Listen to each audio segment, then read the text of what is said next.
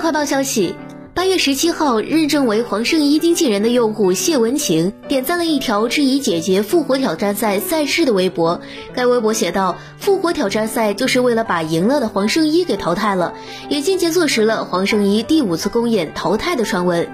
十五号，姐姐刚刚播出了武功圣期复活团与在线的姐姐一 v 一挑战的节目。据悉，根据赛制已经录制情况，复活赛的阿朵和孟佳成功晋级，而原有姐姐团里的白冰和黄圣依被淘汰。对于阿朵和孟佳的复活，相信绝大网友都会认为是实至名归。白冰被淘汰也可以理解，只是黄圣依淘汰有点匪夷所思。黄圣依前几期风评并不好，不仅在 Everybody 组和刘云一起被网友痛骂，唱跳能力一般的她每次都能成功顺利晋级，这让网友纷纷揣测她是节目组力捧的皇族。经纪人点赞的博文里称，姐姐的复活赛制像裹脚布一样又臭又长，看完了观众才明白，这个赛制就是为了把赢了的黄圣依给淘汰。网友表示，经纪人是要手撕节目组了吗？